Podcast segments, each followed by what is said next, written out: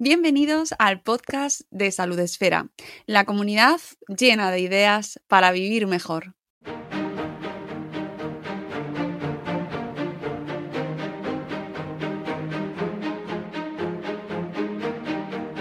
Bienvenidos a un nuevo episodio de nuestro podcast de Saludesfera, en el que en cada programa intentamos acercaros a temáticas y cuestiones, libros, proyectos que nos ayuden a tener una vida un poquito mejor. Y bueno, el temazo que os traemos hoy, ya habréis visto el título y os habréis quedado con los ojos bien abiertos, como me quedé yo cuando me llegó este libro y este temazo. El síndrome de la chica buena, deja de complacer a todo el mundo y empieza a pensar en ti, es el nombre de este libro que presentamos, que os damos a conocer hoy, que os recomendamos vivamente. ¿Y quién lo ha escrito? Pues se trata de Marta Martínez Novoa, a la que lo primero de todo voy a dar la bienvenida. Buenos días, Marta, ¿cómo estás? Buenos días, Mónica, muy bien, muy contenta de estar aquí contigo. Muchas gracias por el espacio. Un placer, de verdad, y además darte la enhorabuena, lo primero, porque menudo libro te has montado, menudo temazo has abierto, y qué de cuestiones hay aquí que da para... Esto, tenemos 45 minutos, pero podría ser 45 horas, Marta, lo sabes, ¿verdad? Es un tema súper amplio, que a veces cuando se lo dices a alguien de primeras te dice, uy, qué concreto, ¿no? Como para escribir un libro. Pero es que esto está tan relacionado con tantas cosas y nos atraviesa por tantos lugares diferentes que da para 45 horas, sí. Sí, y ahora que estás en plena vorágine de entrevistas, seguro que te encontrarás, saldrán cuestiones de todo tipo, así que vamos allá con nuestra entrevista Saludesférica, porque me apasiona, aunque también te digo que aunque estamos en Saludesfera, tengo algunas cuestiones bastante madresféricas, también un poquito de familia, porque es que tiene una parte educativa también ahí, ¿verdad? De familia, de cómo se educa a las niñas, que no quiero dejar escapar, eso que lo sepas. Lo primero, presentar a Marta Martínez Novoa, que es graduada en Psicología por la Universidad de Santiago de Compostela, cursó el máster en Psicología General Sanitaria en la Universidad Complutense de Madrid y tiene una amplia formación en psicoterapia, trastornos de ansiedad, relaciones de pareja, violencia de género y autoestima. En octubre del 2020 abandonó Madrid para comenzar su propio proyecto como psicóloga autónoma en Sanxenxo. ¿Quiero decirlo bien? Bien, está bastante bien para lo que se escucha por ahí. He tenido un momento en mi cabeza que lo voy a decir mal. No, que va, bastante bien. En Pontevedra, su ciudad natal, coincidiendo con este nuevo proyecto profesional, creó su exitosa cuenta de Instagram, donde divulga sobre psicología desde una perspectiva científica y accesible para todos los públicos. En la actualidad trabaja como psicóloga y psicoterapeuta en consulta, acompañando a adultos para mejorar su salud mental, y además realiza talleres, charlas y participa habitualmente en medios para derribar estigmas y difundir el conocimiento responsable y real sobre salud mental a todos los ámbitos posibles. Y ahora nos traes El síndrome de la chica buena. Cuéntame un poco cómo surge el proyecto. Lo primero, ¿cómo surge este libro?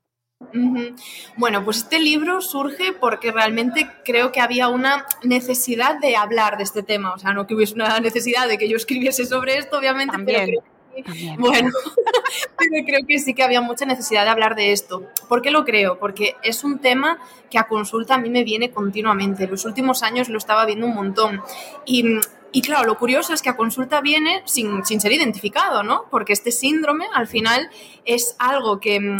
ya no solo está muy normalizado socialmente, sino que está reforzado. Es decir, es algo como que se da por hecho que las personas, las mujeres, sobre todo, ahora hablaremos de eso, tenemos que ser de determinada manera como para ser válidas y para ser aceptadas socialmente, ¿no?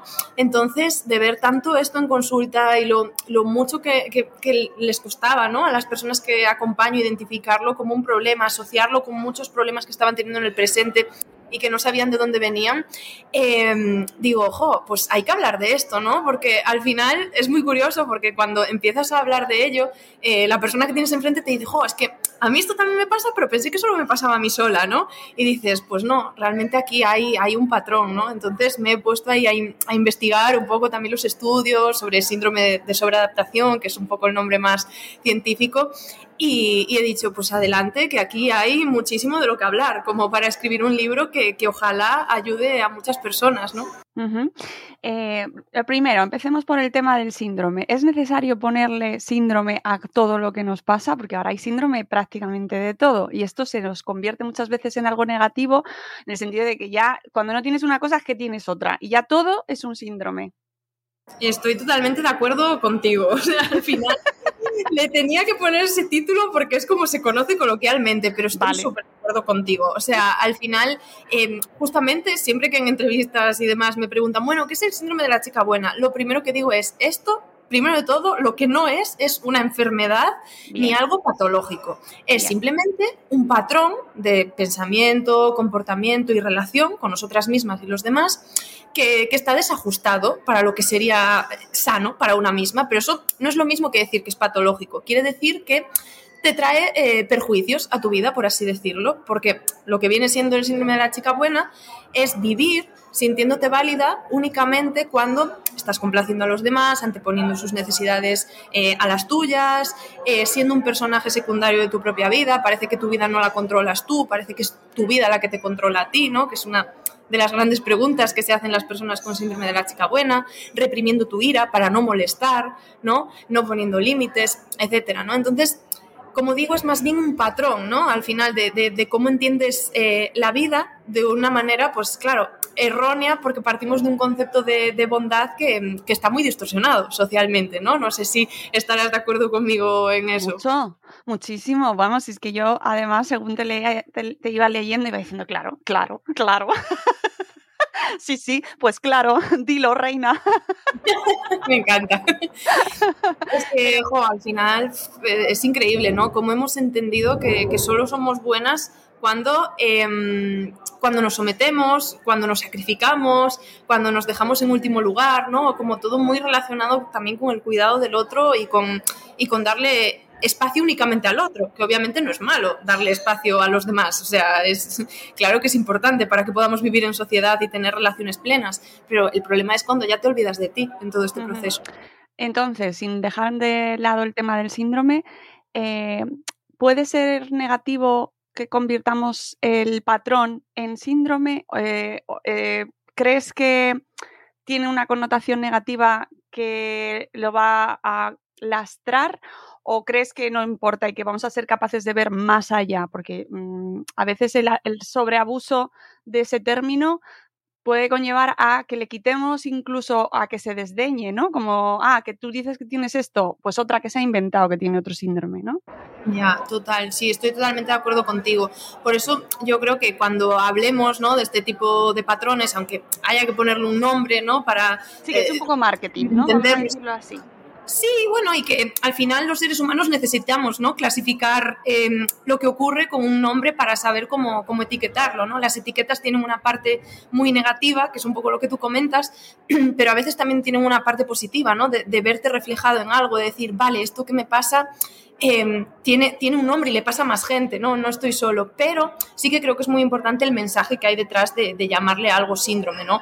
Yo al final, a lo largo del libro, hago alusión continuamente a esta idea, ¿no?, de esto es un patrón, esto se puede trabajar, sobre todo, esto no es una etiqueta, como digo, ¿no?, que te pesa ni que te define, exacto, es una condición más que incluso no diría condición, ¿no? Es como una característica más de ti que obviamente te está trayendo problemas en varias esferas de tu vida, por eso está muy bien que identifiquemos qué está pasando ahí para que lo podamos trabajar, pero ni mucho menos es algo que te vaya a definir, ni a determinar tu vida, ni a patologizar cosas que al final son cotidianas a veces también, ¿no?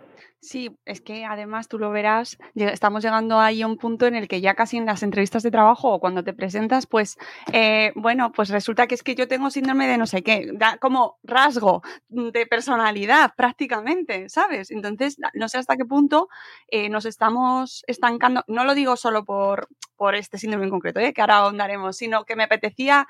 un poco quitarle ese peso que no nos defina, ¿no? Porque además es súper interesante todo lo que dices, ¿no? Y que me parece interesantísimo que la gente vaya más allá y no se quede solo, vale, yo tengo este síndrome, ya está, me voy.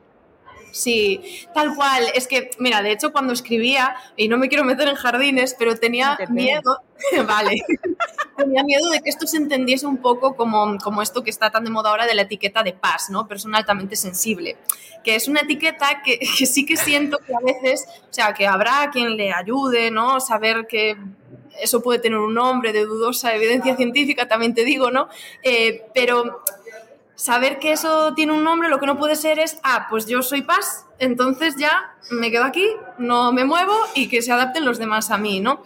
Claro, yo en el libro he intentado hacer mucho hincapié en que esto no es una etiqueta de como tienes síndrome de la chica buena vas a ser así el resto de tu vida y ya está, no puedes salir de ahí, siempre vas a tener estas relaciones disfuncionales y vas a tener siempre este tipo de apego, no vas a poder hacer nada con tus heridas de la infancia. No, o sea, esto es el nombre de lo que te está pasando, que quizás no sabías ponerle nombre, pero ya está, o sea, es algo que podemos solucionar, si no, pues ¿para qué serviría la terapia también, no? El autoconocimiento. Claro, no, lo has dicho tú y lo has dicho perfecto. Ideal. Sí. Centrémonos en este síndrome en concreto y seguro que te lo han preguntado ya, pero si no, lo hago yo. Estoy convencida que ya lo han hecho. Si no hay síndrome del chico bueno. Sí, bueno, eso me lo han preguntado muchísimo, claro, cómo no. A ver, es normal, yo lo entiendo que se pregunte. A ver, sí, claro que hay síndrome del chico bueno también, pero he decidido ponerle el título en femenino porque al final es algo que ahora lo explicaré, pero que sucede mucho más en mujeres. Entonces, a mí me parece lo justo referirme en femenino y siempre lo hago, intento hacerlo cuando algo le pasa mayoritariamente a mujeres, porque estoy un poco cansada, la verdad, de que tengamos que estar borradas en absolutamente todo y que yo toda mi vida no haya tenido problema en sentirme identificada en un vosotros, cuando a veces somos solo mujeres las que estamos. Creo que se puede hacer a la inversa también, ¿no? Entonces, de ahí, por eso se ha decidido poner en femenino. Vale, ¿qué pasa? ¿No hay síndrome del chico bueno? Sí, sí que hay. Esto tiene que ver, o sea, que ocurra más en las mujeres tiene que ver con que al final los seres humanos, para clasificar el mundo, ¿no? Que lo hablábamos ahora también, necesitamos crear constructos, ¿no? ¿A qué me refiero con constructos? Una especie de cajones, ¿no? Donde metemos ciertos estereotipos para reducir y entender la realidad, que obviamente va a ser de una manera muy distorsionada porque lo reducimos un montón, ¿no? Entonces, ¿a dónde voy? En nuestra sociedad hay un constructo de feminidad y hay un constructo de masculinidad, muy claro, ¿no? En el constructo de feminidad está todo lo asociado a la dulzura, a la complacencia, a la vulnerabilidad, a la corrección, ¿no? Y en el constructo de masculinidad está todo lo relacionado con la fuerza, con la inteligencia, con priorízate a ti mismo, que es la manera de llegar al éxito, ¿no? Son bastante como opuestos. Entonces, claro, ¿qué ocurre con esto? Que las mujeres, al final, generalmente y tradicionalmente hemos actuado, nos hemos relacionado en el mundo más desde el constructo de la feminidad, lógicamente. Y justamente, ¿qué nos dice el constructo de la feminidad? Pues que tienes que ser todas esas características que definen el síndrome de la chica buena. Por eso a nosotras nos ocurre más y por eso me dirijo en femenino. Pero ojo, porque yo en consulta recibo muchas veces chicos que suele coincidir que en su familia, por ejemplo, ¿no? Han tenido un rol más feminizado. Con más feminizado me refiero a, por ejemplo, que han tenido un papel muy importante en los cuidados, ¿no? Claro. Como cuando en la infancia han tenido que cuidar a hermanos siendo muy pequeños o a algún padre, alguna madre con algún problema de salud, ¿no? Y cómo el tener ese rol asociado a lo femenino, a lo feminizado, también les ha llevado, ¿no? A desarrollar un poco esto. Entonces, aquí está el tema, ¿no? Esto no es que sea exclusivo de mujeres, ni mucho menos porque son mujeres, sino que viene un poco de esos constructos sociales, ¿no? que hemos construido para simplificar la realidad y que al final lo que hacen es que actuemos mediante estereotipos, ¿no? Claro, y de hecho se ve muy claro como cuando dicen, no, pero si da igual que seas hombre o que seas mujer, te tratan por igual, tenemos las mismas oportunidades. Y con tu libro y cuando hablas de este síndrome se ve tan claro el peso de lo que supone en la sociedad ser un cierto prototipo de mujer, ¿no? O lo que se ha entendido siempre como ser mujer, que queda patente, queda clarísimo cómo se ha ido presionando de X maneras para llegar a este síndrome, ¿no? Y cómo además, y esto me lo relaciono con lo anterior que hablábamos, cómo no solo depende de una decir, ay, voy a cambiar. Ojo, es que hay una sociedad entera que ha generado ciertos roles, ¿no? O ciertas expectativas y que no las has tomado tú porque libremente o sentirte culpable porque de repente, es que es verdad, es que me he hecho súper dependiente, súper exigente conmigo misma. No, es que a lo mejor ha habido mucho alrededor que lo ha hecho por ti. Por supuesto, o sea, ¿cuántas veces te han dicho a ti, Mónica, que calladita estás más guapa, que eres muy buena porque obedeces, que no seas marimandona, que te sientes como una señorita, ¿no? O sea, si no te lo han dicho a ti, seguramente has escuchado en algún momento que se lo decían a alguien, ¿no? Sobre todo cuando somos pequeñas, claro.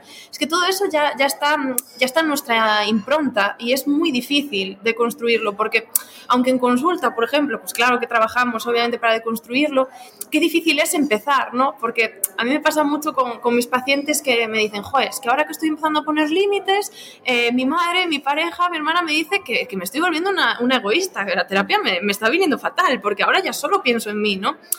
Y es que no es que solo pienses en ti, es que por primera vez en tu vida a lo mejor estás empezando a darte espacio en el mundo y en los vínculos que ocupas, ¿no? Que claro, cuando tus personas cercanas vienen ocupadas a que no te lo des, es como muy chocante, ¿no? Cuando de repente dices, esto no lo voy a hacer, esto no me apetece, ¿no? Entonces, bueno, ahí está un poco el trabajo, pero claro, es muy difícil y cuesta un montón porque es eso, está tan reforzado que sigamos en esa idea de sé buena, obedece, no molestes, que claro, ¿cómo lo hacemos, no? O sea, se puede hacer, afortunadamente, pero es difícil, está muy reforzado. Has comentado ya algunas de las características, pero si quieres damos un poquito más de cuerpo a cómo se puede caracterizar este síndrome de la chica buena y qué características tiene. Pues mira, las principales serían que antepones las necesidades de los demás a las propias. Por otro lado, también la represión de muchas emociones desagradables, concretamente de la ira, ¿no? Que, claro, la ira siempre se ha entendido, yo te digo ira y seguro que pensamos en discusión, gritos, ¿no? Pero conflicto. Es que la ira, conflicto, exacto, que la evitación del conflicto es justamente, ¿no?, otra característica. Claro, pero es que realmente tanto el conflicto como la ira, o sea, esa connotación se la hemos puesto nosotros. ¿Por qué? Porque no hemos tenido una educación emocional de calidad para saber regular esa emoción adecuadamente, para saber comunicarnos adecuadamente y poder aprovechar la función que tiene esa emoción para nosotros, ¿no? Al final la ira aparece para darte un mensaje, que es protégete, pon límites, di que no a esto, atiende a esta necesidad, ¿no?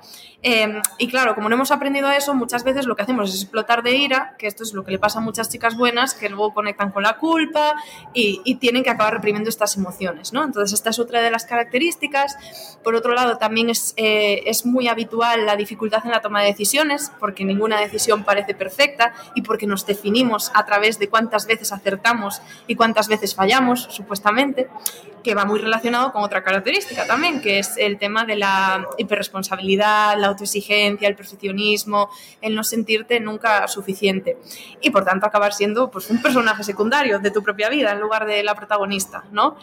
Y es fuerte porque claro, al final todo esto, qué curioso, ¿no? Tú lo escuchamos así y decimos, pues si esto es súper negativo, ¿cómo puede ser que alguien se quede anclada ahí? Claro, porque hemos aprendido que eso es lo que nos hace sentir válidas y queridas y por tanto seguras en el mundo, ¿no? Que es lo que aprendemos un poco desde pequeñas, pues las personas que pueden ir desarrollando este síndrome, ¿no? Tú lo que buscas cuando aterrizas en este mundo es sentirte segura, ¿no? Sobrevivir. Y muchas veces te sientes segura pues a través de ser vista y ser válida ante esos ojos que te miran, ¿no? Claro, y además es que se han reforzado esas características y se han premiado y a la que se salía de ese estereotipo se la castigaba, se le expulsaba, era la mala mujer, ¿no? La chica mala. La chica mala, la oveja negra, que se ha dicho mucho tiempo también, tal cual. Claro, entonces, pues lo que decíamos antes, ya no solo depende de ti, tú puedes querer saltarte ese estereotipo, pero es que la sociedad no te lo perdona. Totalmente.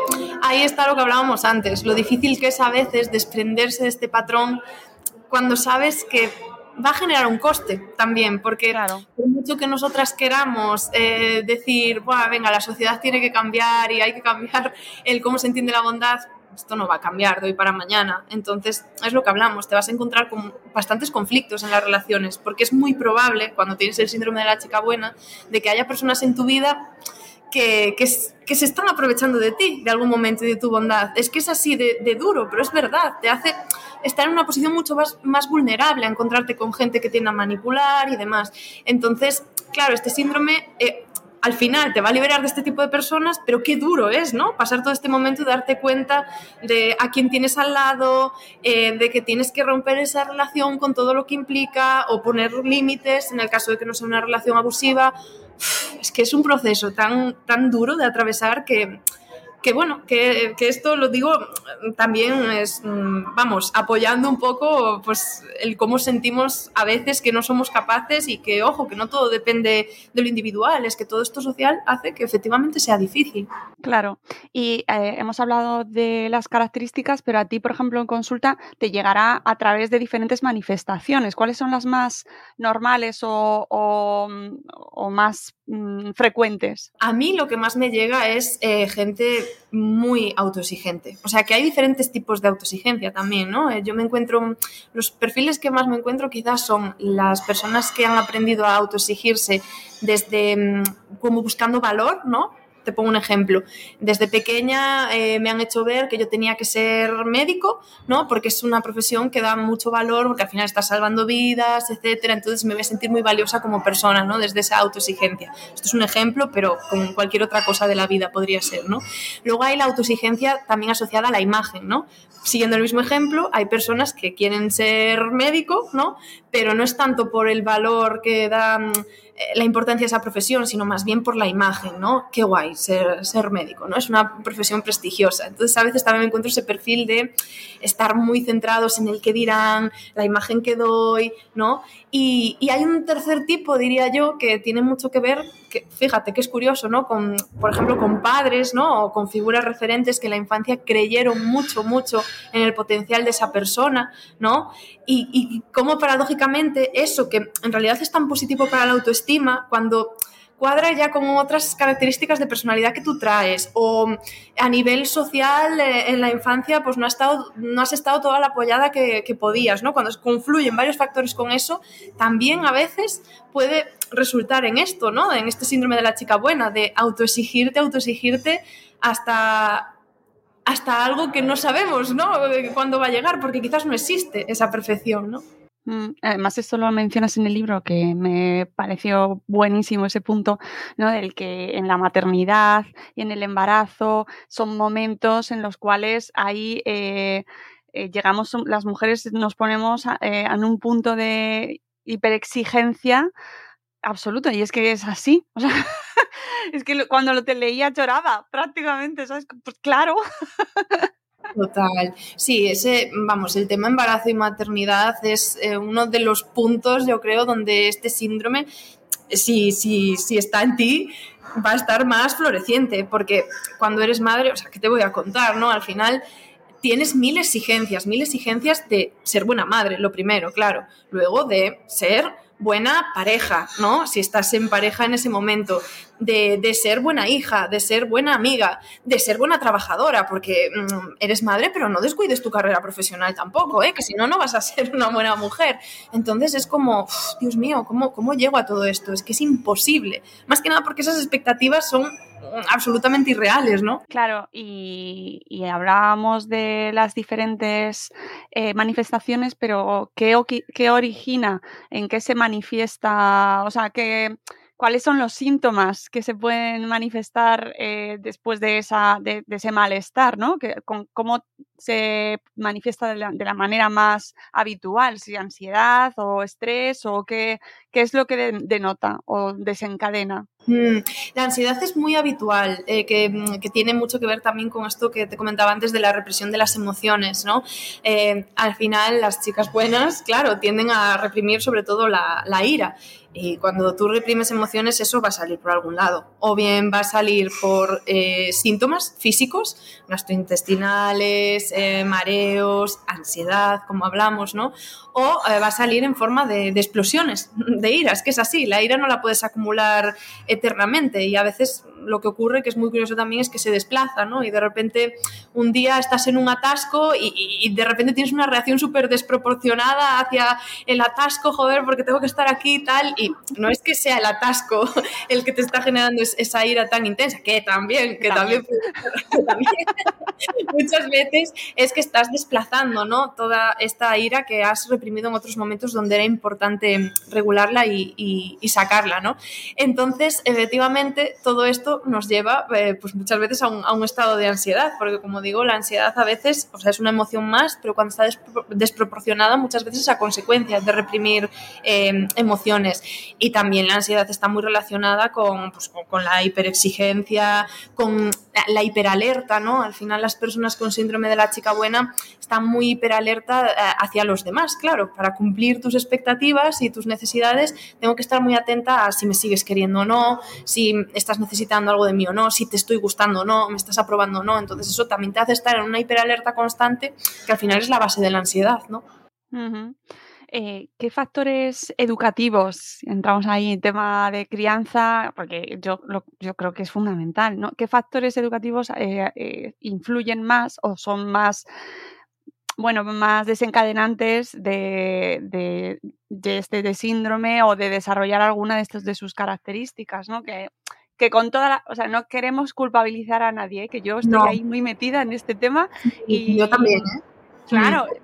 Sino, y si podemos tener información para quitarnos cosas que hemos aprendido, porque es inevitable, en qué podemos cambiar, que Marta, qué podemos hacer como nuevas generaciones paternales y maternales para que esto pueda cambiar, porque entiendo que la educación será fundamental. Absolutamente, claro, y como tú dices, que eso te agradezco mucho que lo comentes porque es muy importante, o sea, entender todo esto que voy a decir ahora y de lo que estamos hablando no es jamás para culpar, porque al final nuestros padres, madres hicieron lo que podían con lo que sabían. Es que no, si ya nosotras no hemos tenido probablemente una educación emocional de mucha calidad, es que ellos menos, ¿verdad? Hicieron lo que pudieron. En la mayor parte de los casos quisieron lo mejor para nosotros, en la mayor parte de los casos. Luego hay de todo, ¿no? Entonces, bueno, partamos de ahí.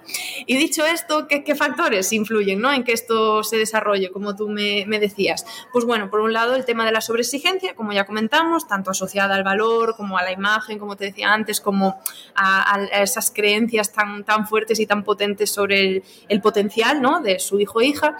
Y luego hay también ciertas dinámicas familiares que se dan que también pueden favorecer, como puede ser la parentalización. ¿Qué es esto? Esto es lo que le ocurre a muchos niños y niñas que desde muy pequeños en familias son obligados de manera implícita a establecer un rol que no le corresponde a su edad. Sería como de repente tener el rol ellos de padres o madres, ¿no?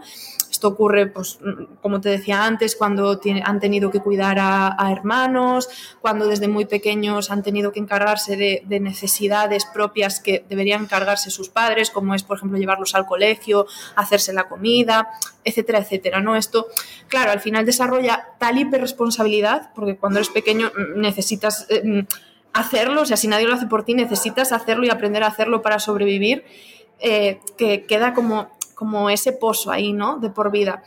Y después hay otros muchos factores, tampoco voy a entrar en todos para no eternizarnos, pero no, también tienen el libro para que se lo lean. Justo eso, que para algo está ahí un año escrito, pero...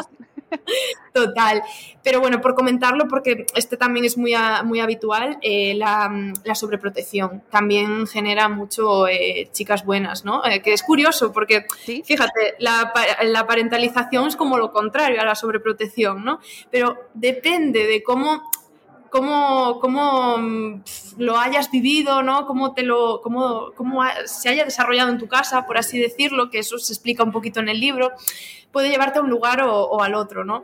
Y esta sobreprotección, claro, al final tiene que ver con el síndrome de la chica buena porque aprendes que tú no eres válida por ti misma, como que necesitas de la guía de alguien para poder desarrollarte, para poder avanzar, etcétera, etcétera, ¿no? Entonces, pues tiene mucho que ver con esto, porque al final el síndrome de la chica buena surge justamente de esa sensación de desprotección, de no saber hacia dónde ir por mí sola. Entonces, dependo de los demás, dependo de la mirada de los demás, ¿no?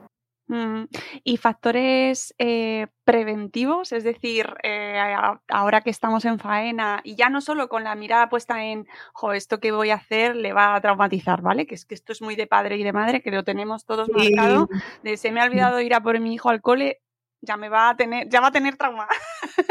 Ya, total. Factores preventivos a la hora de, pues eso, de encarar esta crianza que es muy complicada. Y sin, ojo, que tampoco quiero, porque es que si tuviésemos que educar pensando en todos los síndromes posibles que tenemos que evitar, sería imposible. Eso es justo lo primero que te iba a decir. O sea, lo primero de todo, no ser nosotras, como madres en este caso, quienes nos autoexijamos ser madres perfectas, porque es que entonces ya empezamos mal, ya empezamos nosotras un poco desde ese patrón, ¿no? Es imposible atender a todo lo que hay que atender para construir una crianza absolutamente perfecta. Es que no se puede atender a todo, es imposible, ¿no? Entonces eso es lo primero. Y lo segundo, que muchas veces el problema no está tanto en el mensaje que se da, sino en el cómo, ¿no? O sea, el libro ha salido ayer, ¿no? En el momento en el que estamos grabando esto. O sea, no he recibido todavía muchos mensajes, pero justo hoy leía uno de una madre de, es que yo transmito todos estos mensajes, quizás lo estoy haciendo mal, a ver si aprendo. Y es como, a ver, no está mal que tú le digas a tu hija que estudie, que va a tener un buen futuro, ni claro, que sea buena con los demás, o sea, faltaría más.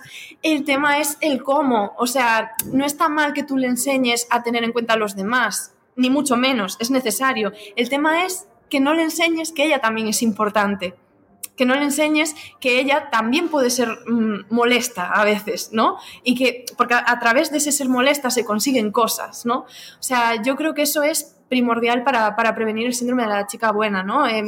Transmitir que sí, tú puedes, o sea, puede convivir en ti el que escuches a los demás, tengas en cuenta a los demás, cuides a las personas que quieres, pero que tú estés presente también y que cuando tengas que decir que no, es importante decir que no, y cuando tengas que quedar mal, pues quedas mal, porque eso a veces lo que significa es quedar bien contigo, que es lo más importante al final para tener bienestar, ¿no? Claro, lo que pasa es que no nos han enseñado, es que no hemos tenido, y no me refiero solo a nuestros padres, sino a socialmente no se ha transmitido esa noción de, primero, no te puedes equivocar, porque está fatal. Como sociedad, el error y el fracaso está penalizado, y luego como persona, y encima como mujer, que levantes la voz o que te equivoques o que te portes mal o que seas molesta, como tú bien decías antes, no, esto lo hemos dicho al principio, pero es que es verdad, no nos han enseñado a hacerlo. Total, entonces partamos de ahí también, ¿no? De que si no nos han enseñado a hacerlo, no vamos a aprender ahora nosotras en 2 días y transmitírselo a nuestros hijos de manera perfecta. O sea, simplemente con que transmitamos que cuando perciban que hay una injusticia, pueden decirlo y pueden luchar por ello, ya estamos diciendo bastante, ¿no? O sea, es dar un poco ese mensaje de no pasa nada porque a veces te equivoques, y ya no solo porque vayas a aprender de eso, que es lo típico que se dice, no, a veces no vas a aprender nada, pero te vas a equivocar y está bien, porque es que eres humano, no eres una máquina, ¿no? Entonces es un poco transmitir eso, te puedes equivocar, puedes ser incorrecta, incluso puedes incomodar a través de poner límites, todo eso entra dentro de ser humana, ¿no? Sí, y además así pensando en el título del libro, en el síndrome de la chica buena, de repente me preguntaba ¿para quién? O sea, ¿buena para quién? Claro, es que eso es el tema, ¿buena para quién? Pues para, tal y como estamos hablando, para la sociedad al final, ¿no? Para lo que las creencias sociales que tenemos ahora mismo de lo que es ser buena, que están absolutamente distorsionadas, porque es eso, están relacionadas con la sumisión, con la complacencia, con olvídate de ti, y si te priorizas ya estarás siendo egoísta, no te estarás autocuidando. Entonces, claro, ¿buena para quién? Buena para la sociedad. Cuando ojalá algún día, dentro de muchísimos años, resignifiquemos ese concepto de bondad, pues quizás ya no hablaremos de síndrome de la chica buena, ¿no? Porque claro. Sí, porque además lo tenemos muy instalado como sociedad, ¿no? El tema de la bondad, que ojo, también depende de la bondad en un hombre y en una mujer, también tiene otras connotaciones, pero porque además estaba pensando en si vale, lo tratamos, ¿no? Acudimos a consulta y tal, y entonces cuando sales del síndrome de la chica buena, ¿en qué eres? ¿Te conviertes en la chica mala?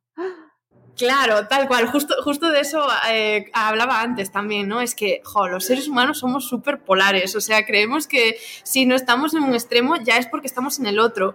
Y no, o sea, de hecho lo digo ya al inicio del libro, de ¿he escrito un libro para que seas mala? Obviamente no, yo no quiero que seas mala, tal y como entendemos la maldad también, ¿no? Lo que quiero es que puedas ser buena teniéndote en cuenta a ti también, que no es lo que nos han enseñado que es la bondad. Entonces, si te liberas del síndrome de la chica buena, no vas a ser mala, vas a ser libre, que es muy diferente.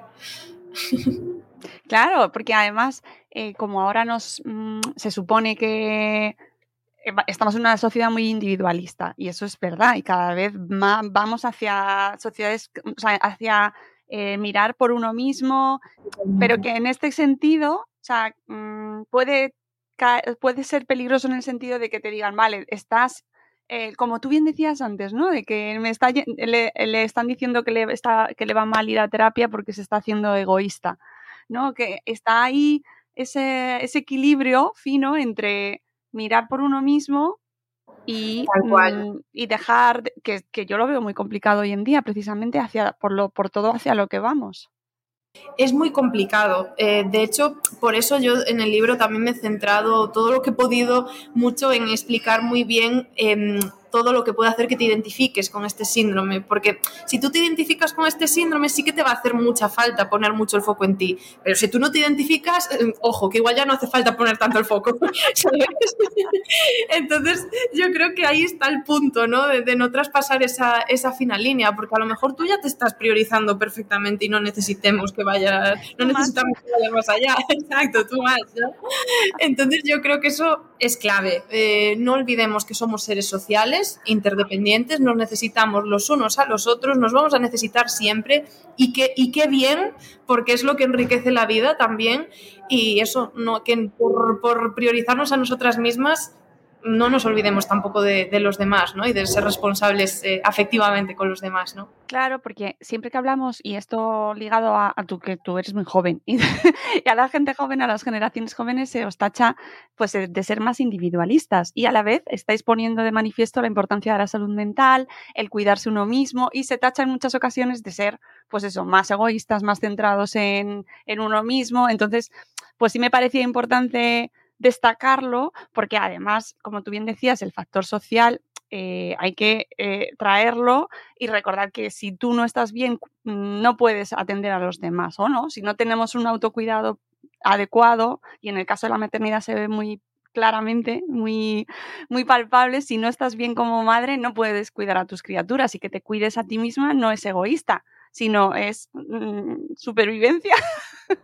Efectivamente, claro, tal cual.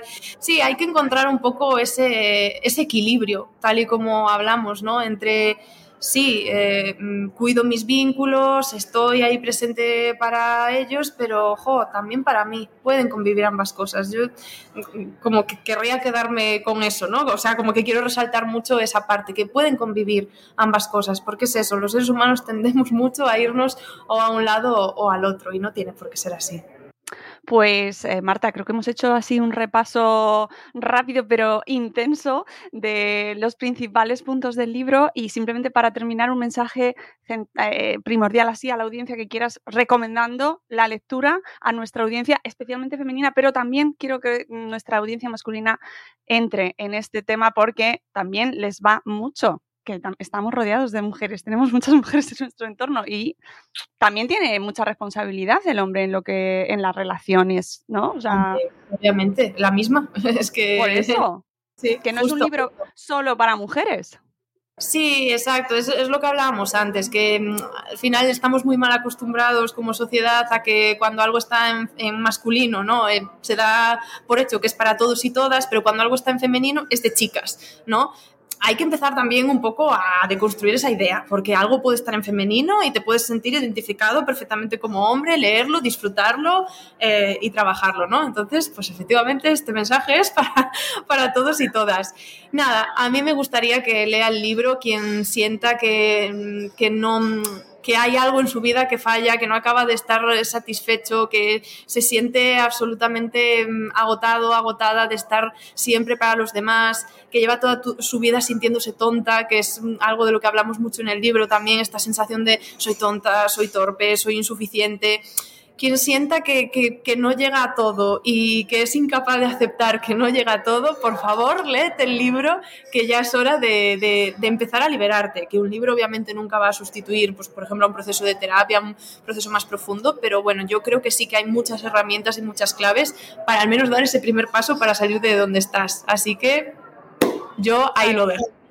Totalmente de acuerdo, y además identificar esas posibles situaciones que ya no van solo de una misma, porque aunque esto es introspectivo, me parece más, o sea, muy importante para ser capaz de, por ejemplo, si detectas una relación que te está haciendo sentir por tus características, pero te está haciendo sentir mal porque te están explotando, que seas capaz de salir y reclamar lo que es tuyo, que eso nos pasa mucho a las mujeres, no somos capaces de reclamar lo que nos corresponde, o pedir más sueldo, o, ¿sabes?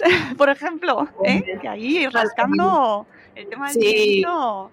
Sí, tema dinerito daría para mucho, tanto dinerito como progresión profesional y así. Qué mal visto está eso en las mujeres. ¿Verdad? Uf, claro. Ya somos frívolas, ya somos egoístas, ya somos unas prepotentes y queremos avanzar con nuestra carrera. Uf, es que ese es otro tema que quedaría para mucho también. Claro, pero para que la gente vea, para que los que nos escuchan entiendan que tiene muchas ramificaciones este tema del síndrome de la chica buena, que afecta a muchas mujeres de una manera o de otra, incluso aunque no te sientas aludida o que no resuene en ti de primeras, échale un ojo porque seguro que hay muchos temitas ahí pendientes que de una manera o de otra te tocan, ¿no? Y te puede ayudar y te pueden despertar con este libro. Gracias, Marta, ha sido un placer volver a verte. Y que, oye, muchísima suerte con el libro, que va a ir genial, estoy convencida. Muchísimas gracias, Mónica, de verdad, por este espacio. He estado súper a gusto y es un placer, es un gusto hablar contigo. Pues amigos, os recomendamos muchísimo esta lectura, os dejaremos toda la información en las notas del programa y volveremos en un nuevo episodio de nuestro podcast de Saludesfera. ¡Adiós!